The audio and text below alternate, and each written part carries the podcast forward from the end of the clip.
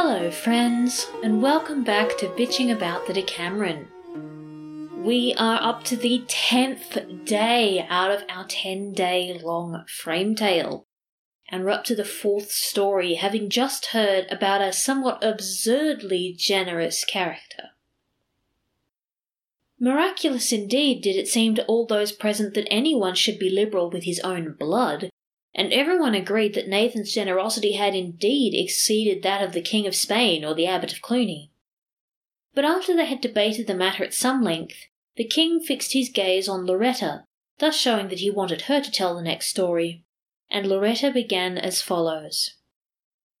Fair young ladies, so goodly and magnificent are the things we have been told, so fully has the ground already been covered, that those of us who have not yet told our tales would surely be left with no area to explore, unless, of course, we turn to the deeds of lovers, wherein a most copious supply of tales on any topic is always to be found.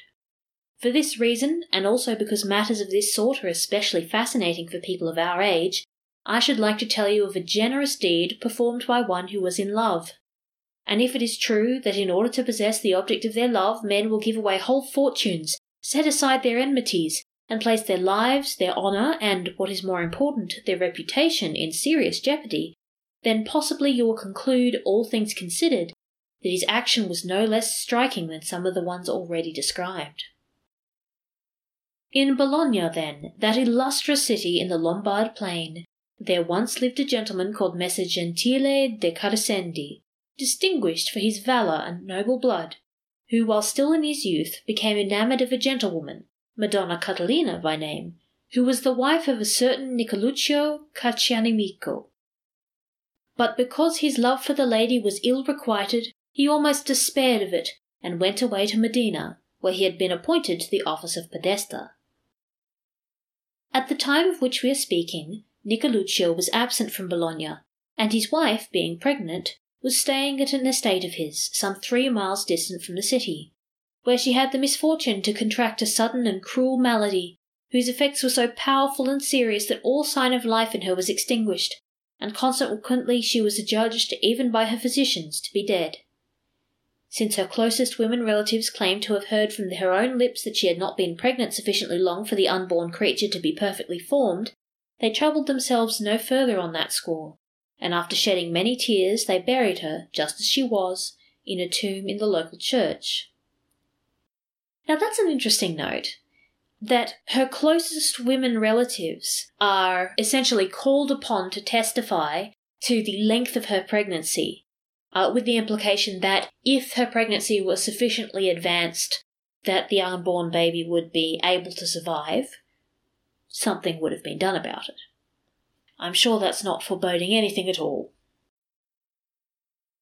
The news of the lady's demise was immediately reported to Messer Gentile by one of his friends, and despite the fact that she had never exactly smothered him with her favours, he was quite overcome with sorrow.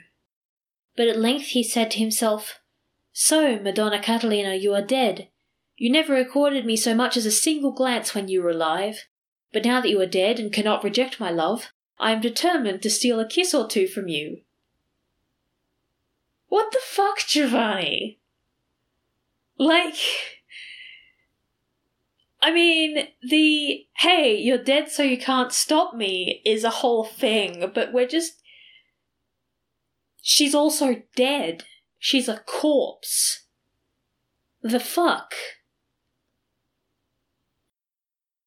Night had already fallen, and having made arrangements to depart in secret, he took horse with one of his servants, riding without pause till he came to the place where the lady was buried. Having opened up the tomb, he made his way cautiously inside, and lying down beside her, he drew his face to hers and kissed her again and again, shedding tears profusely as he did so. But as every woman knows, no sooner does a man obtain one thing, especially if he happens to be in love, than he wants something else. And just as Messer Gentile had made up his mind to tarry there no longer, he said to himself, Ah, why should I not place my hand gently on her breast now that I am here? I have never touched her before, and I shall never have another opportunity. Again, she is a fucking corpse. The fuck?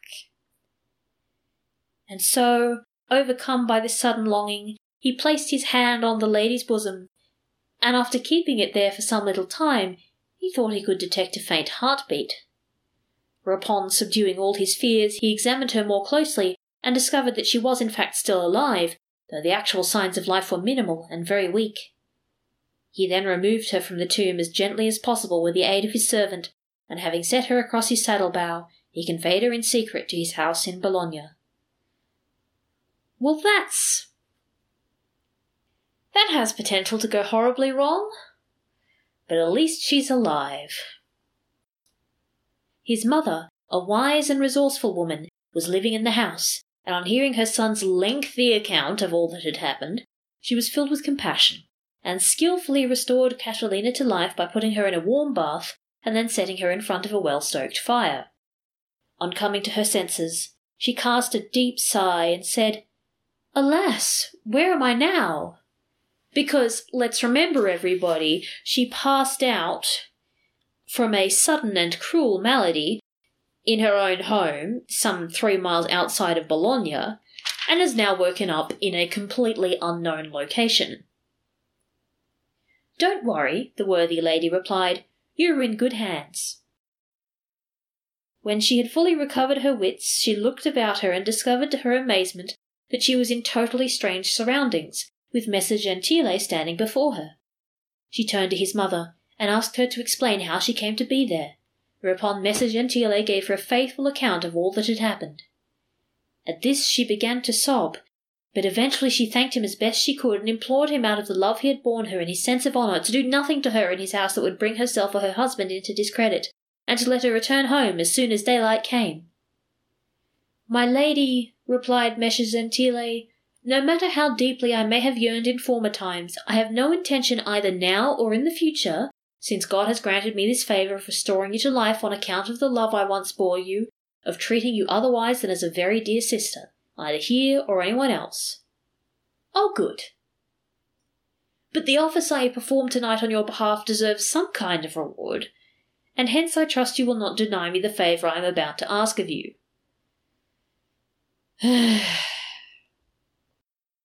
The lady graciously signified her willingness to grant him the favour, provided it lay in her power to do so and there was nothing improper about it.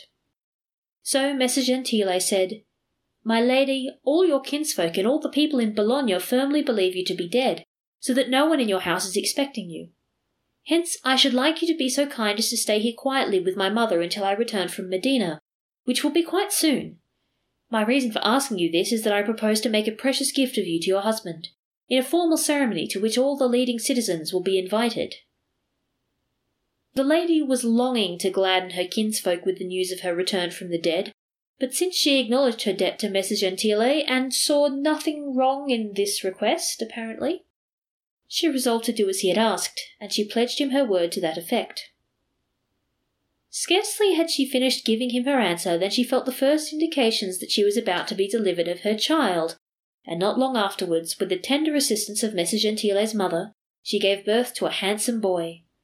This event increased a thousandfold the happiness of both Messer Gentile and herself, and after ordering that she should have everything she needed, and that she was to be treated exactly as though she were his own wife, Messer Gentile returned in secret to Modena. When the period of his office at Modena came to an end and he was on the point of returning to Bologna, he arranged that on the morning of his arrival a great and splendid banquet should be given at his house for a large number of the city's notables, including Nicoluccio Caccianemico. Upon his arrival, he dismounted and went to join his guests, having first called on the lady to find that she was looking healthier and lovelier than ever, and that her small son was also fit and well. And then, with matchless cordiality, he showed his guests to the table and saw that they were regally wined and dined. When the meal was approaching its end, Messer Gentile having previously told the lady what he intended to do and arranged with her concerning the manner in which she was to comport herself, got up and addressed them as follows Gentlemen, I recall having once been told that in Persia there is a custom, highly agreeable to my way of thinking, whereby when a person wishes to pay the highest honour to a friend, he invites him to his house and shows him the thing he holds most dear, whether it be his wife, his mistress, his daughter, or what you will, at the same time declaring that if it were possible to do so, he would even more readily show him the very heart from his body. And I propose that we should observe this self same custom here in Bologna. You have been good enough to honour my banquet with your presence, and I now intend to honour you in the Persian style by showing you the most precious thing I possess, or am ever likely to possess. But before doing this, I would ask you to give me your opinion upon the problem that I am about to place before you. A certain person has in his house a good and most loyal servant who suddenly falls seriously ill. The gentleman in question, without waiting for the ailing servant to breathe his last, has him thrown onto the street and takes no further interest in him. Then a stranger comes along, who, taking pity on the invalid, conveys him to his house, where with much loving care and at much expense he restores him to his former state of health. Now, what I should like to know is whether, if the second gentleman keeps him and uses his services, the first has any reasonable ground for complaint or regret when he demands to have him back and is refused. I don't like where this is going. I don't consider. Mm, I. Mm, I don't like where this is going. Messer Gentile's noble guests, having discussed the various pros and cons among themselves, all reached the same conclusion. And since Nicoluccio Caccianemico was a gifted and eloquent speaker, they left it to him to deliver their reply. Nicoluccio began by extolling the Persian custom, then said that he and his fellow guests were of the unanimous opinion that the first gentleman had no legal claim to the servant, because in the instance cited he had not only abandoned him, but cast him away, and that on account of the good offices rendered by the second gentleman, it appeared he was entitled to regard the servant as his own, because in refusing to give him up, he was neither causing any trouble nor offering any insult, nor doing any injury to the first. All the others sitting round the tables, and there was many a worthy gentleman among them, chorused their approval of the answer Nicoluccio had given. And Messer Gentile, delighted with this reply and with the fact that it had come from Nicoluccio himself, affirmed that he too shared their opinion. Then he said, The time has come for me to do you the honour as I promised. And summoning two of his servants, he sent them to the lady, whom he had caused to be regally attired and adorned, requesting that she be pleased to come and gladden the gentleman with her presence. Taking her bonny infant in her arms, she descended, accompanied by the two servants, to the hall, where at Messer Gentile's bidding she sat down next to one of the gentlemen. And then he said, Gentlemen, this is the jewel that I cherish above all others, and intend to treasure always. See for yourselves whether you think I have good cause. The gentlemen paid her eloquent homage, and warmly commended her, and having assured their host that he ought indeed to cherish her, they all began to gaze in her direction. Many of those present would have sworn she was the person she actually was, but for the fact that they understood her to be dead. But the one who gazed most intently of all upon her was Nicoluccio, who was dying to know who she was, and no sooner did his host move aside from the lady than his curiosity got the better of him, and he asked her whether she was a Bolognese or a foreigner.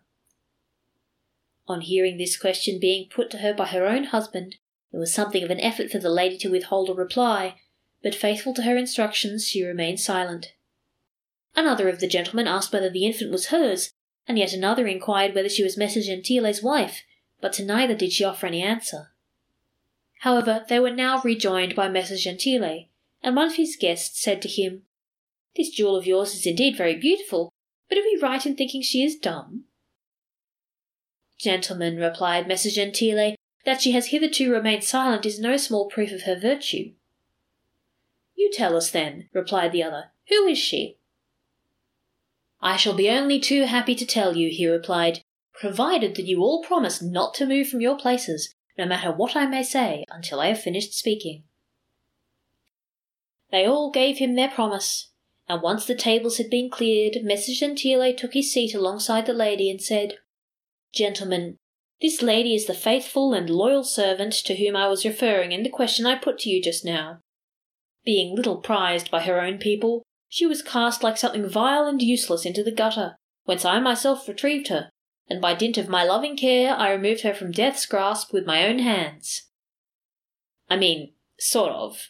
Uh, it's a bit of an exaggeration. Like, they thought she was dead, and also, your mother made sure that she was all right. You just happened to be the one to pluck her from the tomb because you're being creepy and weird.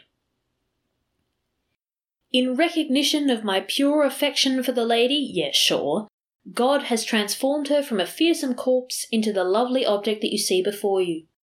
But so that you may have a better idea of how this came about, I shall briefly explain the circumstances.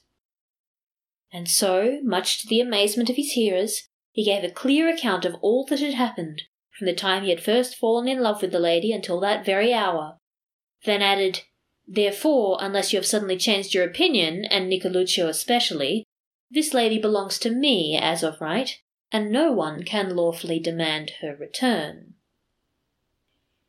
To this assertion nobody offered any reply, but they all waited to discover what he was going to say next. Nicoluccio, along with one or two others, and the lady herself, dissolved into tears, but Messer Gentile rose to his feet, took the tiny infant in his arms, and leading the lady by the hand, walked up to Nicoluccio, saying, Stand up now, my friend. I shall not restore your wife to you, for she was cast out by your kinsfolk and her own. But I wish to present you with this lady, together with her little child, of whom you are assuredly the father, though I am his godfather. And when I held him at his christening, I named him Gentile. Oh, you're a fucking shit, dude. I mean, you've been a bit of a manipulative bastard in this story so far, but Jesus, could you be any more egocentric? Oh my god. Nor should you cherish her any the less for having spent the best part of three months under my roof, for I swear to you in the name of God, who possibly willed that I should fall in love with her so that my love would be the instrument of her deliverance. Dude! That she never led a more upright existence with her parents or with you yourself than the life she has lived here in this house under my mother's care.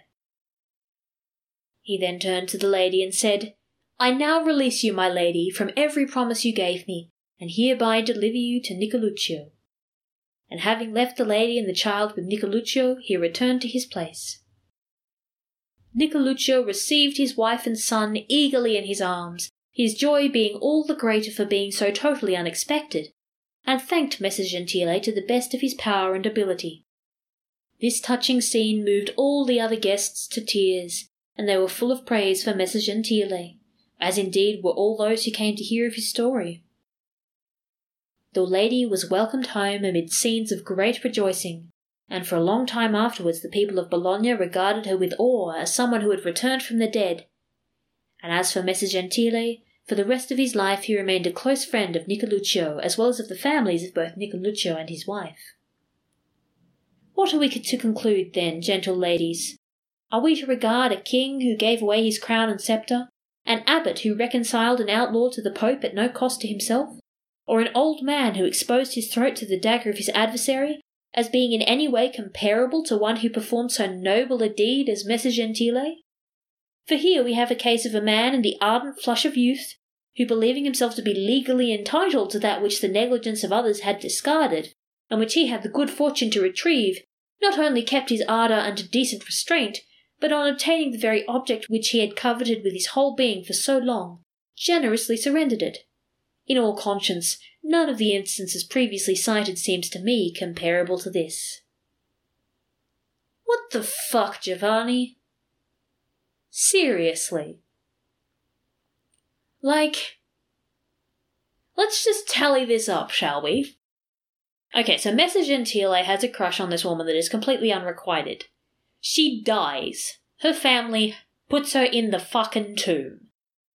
And Messer Gentile is like, oh, well, since she's dead, she can't stop me kissing her, and goes and, like, kisses her corpse and embraces her, and then believes himself entitled to her in some way because her family thought she was dead, buried her when they thought she was dead, and he happened to notice that she was not. Now, admittedly, the family might be liable for, say, medical negligence for not noticing that A, she wasn't dead, or that B, her son was viable outside the womb.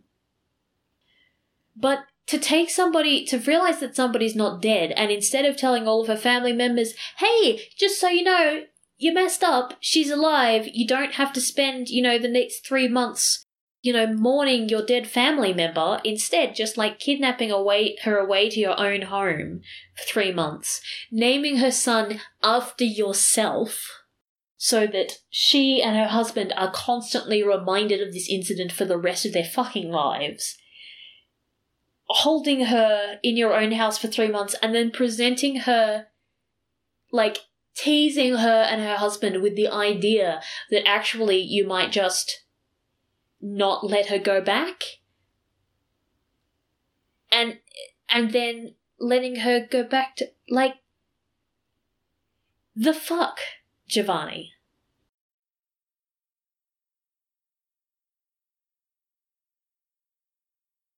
every member of the joyful company praised Messer Gentile to the very skies. After which the king called upon Emilia to follow and with a confident air, as though she were longing to speak, she thus began. Dainty ladies, no one can seriously deny that Messer Gentile acted munificently, but if anyone should claim that to do more would be impossible, it will not be too difficult to prove that they are wrong, as I propose to show you in this little story of mine. In the province of Friuli, which is cold but richly endowed with beautiful mountains, numerous rivers, and limpid streams, there is a town called Udine, where once there lived a beautiful noblewoman called Madonna Dianora, who was married to a most agreeable and good natured man, exceedingly wealthy, whose name was Gilberto.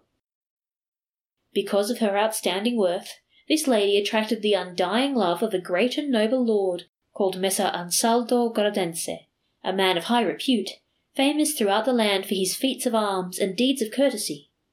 But although he loved her fervently, and did everything he possibly could to persuade her to requite his love, sending her numerous messages to this end, all his efforts were unavailing. Eventually, the lady grew tired of the knight's entreaties, and seeing that however firmly she rejected his approaches, he still persisted in loving and importuning her, she decided to rid herself of him once and for all by requesting him to do something for her that was both bizarre and, as she thought, impossible. So one day she said to the woman who regularly came to see her on Messer Ansaldo's behalf, my good woman, you have repeatedly assured me that Messer Ansaldo loves me above all else, and offered me numerous gifts on his behalf, all of which I prefer that he should keep, for they could never induce me to love him or submit to his pleasure. If only I could be certain, however, that he loved me as much as you claim, I should undoubtedly bring myself to love him and do his bidding. So if he will offer me proof of his love by doing what I intend to ask of him, I shall be only too ready to obey his commands.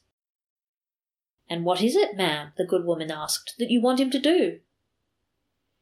What I want is this, replied the lady. In the month of January that is now approaching, I want a garden somewhere near the town that is full of green plants, flowers, and leafy trees, exactly as though it were at the month of May. And if he fails to provide it, let him take good care never to send you or anyone else to me again. For if he should provoke me any further, I shall no longer keep this matter a secret as I have until now, but I shall seek to rid myself of his attentions by complaining to my husband and kinsfolk. On hearing about the lady's proposition, the gentleman naturally felt that she was asking him to do something very difficult, or rather well nigh impossible, and realized that her only reason for demanding such a thing was to dash his hopes. But nevertheless, he resolved that he would explore every possible means of furnishing her request. He therefore set inquiries afoot in various parts of the world, to see whether anyone could be found to advise and assist him in this matter, and eventually got hold of a man who offered to do it by magic, provided he was well enough paid. So Messer Ansaldo agreed to pay him a huge sum of money, and waited contentedly for the time the lady had appointed. And during the night preceding the calends of January, when the cold was very intense and everything was covered in snow and ice, the magician employed his skills to such good effect that in a beautiful meadow not far from the town there appeared next morning, as all those who saw it bore witness, one of the fairest gardens that anyone had ever seen, with plants and trees and fruits of every conceivable kind. No sooner did Messer Ansaldo feast his eyes upon this spectacle than he caused a quantity of the finest fruits and flowers to be gathered and secretly presented to his lady, inviting her to come and see the garden she had asked for so that she would not only realize how much he loved her, but recall the solemn pledge she had given, and take steps to keep her word in the manner of a true gentlewoman. The lady had been hearing many reports of the wonderful garden, and when she saw the flowers and the fruits, she began to repent of her promise. But for all her repentance, being curious to observe so rare a phenomenon, she went with several other ladies of the town to see the garden, and after commending it greatly and betraying no little astonishment, she made her way home in the depths of despair, thinking of what it obliged her to do. So profound was her distress, in fact, that she was unable to conceal it, with the inevitable result that her husband, noticing how melancholy she looked, demanded to know the reason. For some little time she remained silent, being too embarrassed to say anything, but finally he forced her to tell him the whole story from beginning to end. And of course, this problem would not be a problem if the dude had taken a hint, for a start. The woman had been in a position where she could have said, fuck off, in a more direct way, or if it were possible for her to now say, Actually, I've changed my mind. But so the story goes. Gilberto was at first extremely angry, but after mature reflection, bearing in mind the purity of his wife's intentions, he put aside his anger and said, Dianora, no wise or virtuous woman should ever pay heed to messages of that sort, nor should she ever barter her chastity with anyone, no matter what terms she may impose. The power of words received by the heart through the ears is greater than many people think, and to those who are in love nearly everything becomes possible. Hence you did wrong, first of all to pay any heed to him, and secondly to barter with him. But because I know you are acting from the purest of motives, I shall allow you, so as to be quit of your promise, to do something which possibly no other man would permit, being swayed also by my fear of the magician, which Messer Ansaldo, if you were to play him false, would perhaps encourage to do as a mischief. I therefore want you to go to him, and endeavour in every way possible to have yourself released from this promise without loss of honour. But if this should prove impossible, just for this once you may give him your body, but not your heart. On hearing her husband speak in this way, the lady burst into tears, maintaining that she wanted no such favour from him. This is really uncomfortable. I don't like it. It's only because I've read the summary and know that this ends without rape that I'm willing to continue. Ugh. No matter how loudly she protested, Gilberto was adamant. And so next morning, just as dawn was breaking, the lady set out, by no means richly adorned, together with one of her maids, and preceded by two of her husband's retainers, she made her way to Messer Ansaldo's house. Messer Ansaldo was astounded to hear that his lady had come, and leaping out of bed he summoned the magician and said to him, I want you to see for yourself how great a prize your skill has procured me. They then descended to meet her, and Messer Ansaldo greeted her courteously and reverentially, without any show of unbridled passion, after which they all made their way into a splendid apartment where a huge fire was burning. After having offered her somewhere to sit, Messer Ansaldo said, My lady, if the love I have so long borne you merits any reward, I beseech you to do me the kindness of telling me truthfully why you have come here at this hour of the day, with so few people to bear you company. To which the lady replied, confused and almost in tears, Sir, I am led here not because I love you or because I pledged you my word, but because I was ordered to come by my husband, who, paying more regard to the labours of your unruly love than to his own or his wife's reputation, has constrained me to call upon you, and by his command I am ready to submit for this once to your every pleasure. Great as Messer Ansaldo's astonishment had been when the lady arrived, his astonishment on hearing her words was considerably greater, and because he was deeply moved by Gilberto's liberality, his ardour gradually turned to compassion. My lady, he said, since it is as you say, God forbid that I should ever impair the reputation of one who shows compassion for my love. With your consent, therefore, whilst you are under my roof, I shall treat you exactly as though you were my sister, and whenever you choose you shall be free to depart, provided that you convey to your husband all the thanks you deem appropriate for the immense courtesy he has shown me, and that you look upon me always in future as your brother and your servant. The lady was pleased beyond measure to hear these words. As am I, frankly. Nothing could ever make me believe, she said, in view of your impeccable manners, that my coming to your house would have any other sequel than the one which I see you have made of it, for which I shall always remain in your debt. Then, having taken her leave, she returned to Gilberto suitably attended and told him what had happened. And from that day forth, Gilberto and Messer Ansaldo became the closest of loyal friends. After perceiving how liberally Gilberto had behaved towards Messer Ansaldo, and Messer Ansaldo towards the lady, the magician said to Messer Ansaldo, as the latter was about to present him with his fee, Heaven forbid that after observing Gilberto's generosity in respect of his honour, and yours in respect of your love, I should not be equally generous in respect of my reward. And since I know that you can put this sum of money to good use, I intend that you should keep it. Messer Ansaldo was thrown into confusion and tried in every way possible to make him accept the whole or part of the money, but his efforts were unavailing. And when the magician, having after the third day removed his garden, signified his intention of leaving, he bade him good luck and Godspeed. And now that his heart was purged of the lustful passion he had harboured for the lady, he was thenceforth inspired to regard her with deep and decorous affection. What is to be our verdict here, fond ladies? Are we to award pride of place to the instance of a lady who is all but dead, and a love already grown lukewarm through loss of expectation, in preference to the liberality of Messer Ansaldo, whose love was more fervent than ever, being as it were inflamed by greater expectation, and who was holding the prize he had so strenuously pursued in the very palm of his hand? In my view, it would be quite absurd to suppose that the first of those generous deeds could be compared with the second. Let me repeat the first of those generous deeds. The guy who creeped on a woman while she was in her tomb, figured out she was alive, and decided to essentially hold her hostage for three months before returning her to her husband. But how could that possibly compare to the generosity of a man who was told a woman would be willing to sleep with him, found out that she wasn't willing to sleep with him, and then decided not to sleep with her? Truly, models of munificence these are. Glorious, inspiring. Fuck you, Giovanni.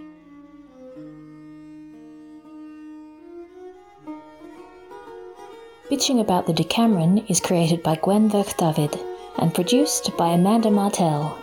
Take care, and thanks for listening.